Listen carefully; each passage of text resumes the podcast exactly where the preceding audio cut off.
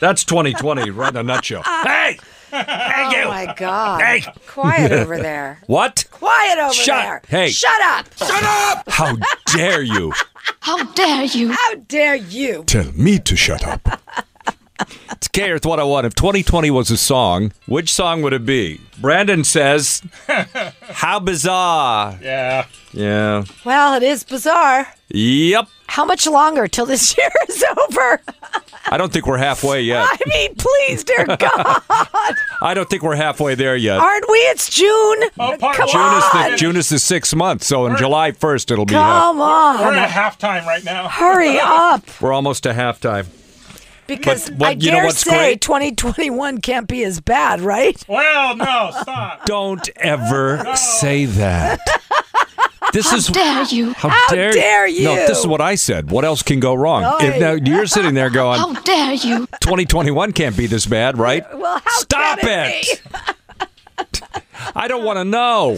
Oh my God! oh well, it's going to come whether you want it to come or not. Mm-hmm. I just What's hope, that? I just hope it comes without COVID and all these other issues. Oh no, it'd be more stuff. Watch. Oh, there'd be something else. Don't worry. It's cooking right now. It- God, yeah, you know we they're went cooking hundred something. years without it. Can't we just go They're- another hundred? Oh, we had the big uh, the Hong Kong flu in 1968, killed 100,000 people. Yeah, we're above that now. Yeah, but they didn't have the death counts weren't on the evening news with Walter Cronkite. Today in the Hong Well, Hong then how do Kong we flu. know that it was hundred thousand? Because we have the records of it. We have the stories of it from that year. Uh, so here's one that says, "How about uh, the song? If it wasn't for bad luck, I wouldn't have no luck at all." That was by Cream. The actual name of the song is "Born Under a Bad Sign," and it was written by Albert King and done by Cream. Thank you, sir. Don't mess with me now. Wow. Come on now. Impressive. Def Leppard, Def Leppard Armageddon it. Yeah. there you go. Fred, if 2020 was a song, what song would it be? It's the final countdown. Thanks for being so positive. Hey, I would like to I would like to tell you that I love your show, guys. You make me laugh all the time while I work, going to work, and uh, you are doing a great, great job. Oh, thank you. Thank you, Fred. I appreciate that. In fact, we'll play some of that final countdown for you now. Terrific. Thank you so much. Bye. Who used this as a TV commercial? Remember they just they had the whole band on there. Who was it? Oh. Was it an insurance company? Was it Geico Oh, or that Progressive one of or those. who did use it? Anybody know? 1-800-232-KRTH. Maybe it was used for a final countdown for a sale. It's Geico. It was Geico. That's what I thought. Mm. They've got all the good stuff in their commercials. Especially the lizard. That's not a lizard, it's a Oh, gecko. gecko. Yeah, it's- Oh, whatever. Don't insult the lizard. how dare you? How dare you? How dare you? How dare you? Somebody else texted in and said, How about uh, Living in the Twilight Zone by Golden Earring? Another great tune. I'm waiting for Rod Serling to say, hello, joke's on you. right. Submitted for your approval. the year that seemed like it would never end. the year, the year that should be over. You can't take a mulligan in the Twilight Zone. Nah, you can't play this unless it's midnight and you're driving home. right. What? Gotcha. Armageddon it. That's a good one, though. Staying Alive by the Bee Gees. That's from Christine in San Bernardino. Thanks, guys.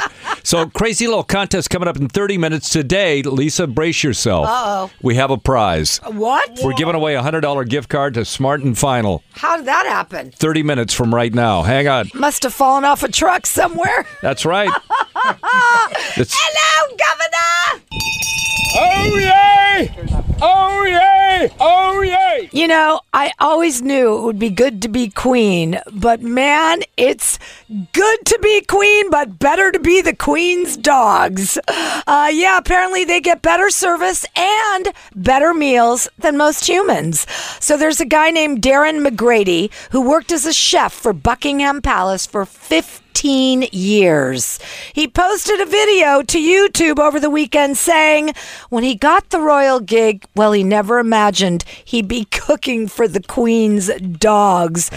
Well, he thought maybe queens, kings, presidents, but no, dogs. Take a listen.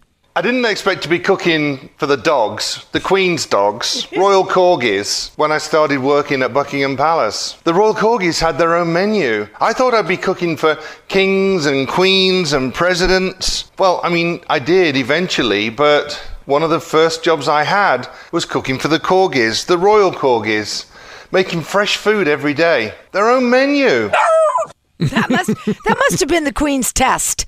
If that was the first thing that she had him doing, if you can make my corgis happy, then you're okay. Who let the dogs out? here, gal. Here, I could gal, say this, come Queenie. Get your food. You feed your dogs better than most humans. Oh, Philip ate out of the same bowls. well, wait to wait to hear what they ate. The Royal Corgi menu, the dogs would have a whole selection of different meats, cabbage, and rice. The most important part of preparing the meats was that everything had to be cut into a fine dice, something we call a brunoise, a very, very tiny cut. And the reason for that was to be sure that there were no bones at all in the meat. So that's the royal corgi food chicken, beef, rabbit, liver. And sometimes the dogs would have a little problem with their constitution. and so there'd be some rice and cabbage to mix in with the meat too. I love the word. Corgis have to poo poo. I love the word constitution as the poo poo word. Get the cabbage in there so they poop up. Poop, poop, poop, poop, poop, poop, poop. Ah, You're, the queen's dogs do not poop. How dare you? They eliminate. They eliminate. Andrew, get out there and pick it up. That's your new royal duty. Picking up the poop. Yes, mummy. You're Thank a you for pooper not making me scooper. do that. You're a pooper scooper now, Andrew. Mm-hmm. All right, look, McGrady says the Queen has no more corgis. Oh, just two dorgies. Uh, they're a cross between a corgi and a, A what do you- dork. no, and those little wiener dogs. You, oh, you say the Dosh ha- hounds. what do you call them? Dachshunds. Dachshunds, and uh, their names are Vulcan and Candy. wow. Now, Wait a where minute. does she come up with Stripper those names? names. Stripper names. Vulcan and Vul- Vulcan and Candy. Vulcan and Cam. Vulcan is, is the ugly one. you know how they always say- yeah, who's the ugly one? That's Vulcan. Uh, Speaking of names, uh, Prince Phillips has a nickname for the Queen. what is my nickname for my queen? I don't- can't even imagine that she lets you do it, but you do it. You call her, and it's all in love. My little cabbage. My little cabbage. That's the same thing you notice the dogs get fed the cabbage and rice. Now you're calling the Queen my little cabbage. I'll eat out of the bowl. By the way, darling, my queen, I love your song, Bohemian Rhapsody. no, that's Not mine, you old man. You Hey, idiot. hey, he's not old yet. He doesn't turn 99 for a couple more days. Give him a minute, would you? Is this the real life? Is this just fantasy? Ooh, my doggies are so regular now. Oh, gee. Boop, boop, boop. Andrew, pick it up. Pick it up. Naughty prince. Naughty. Oh, I can't take it anymore.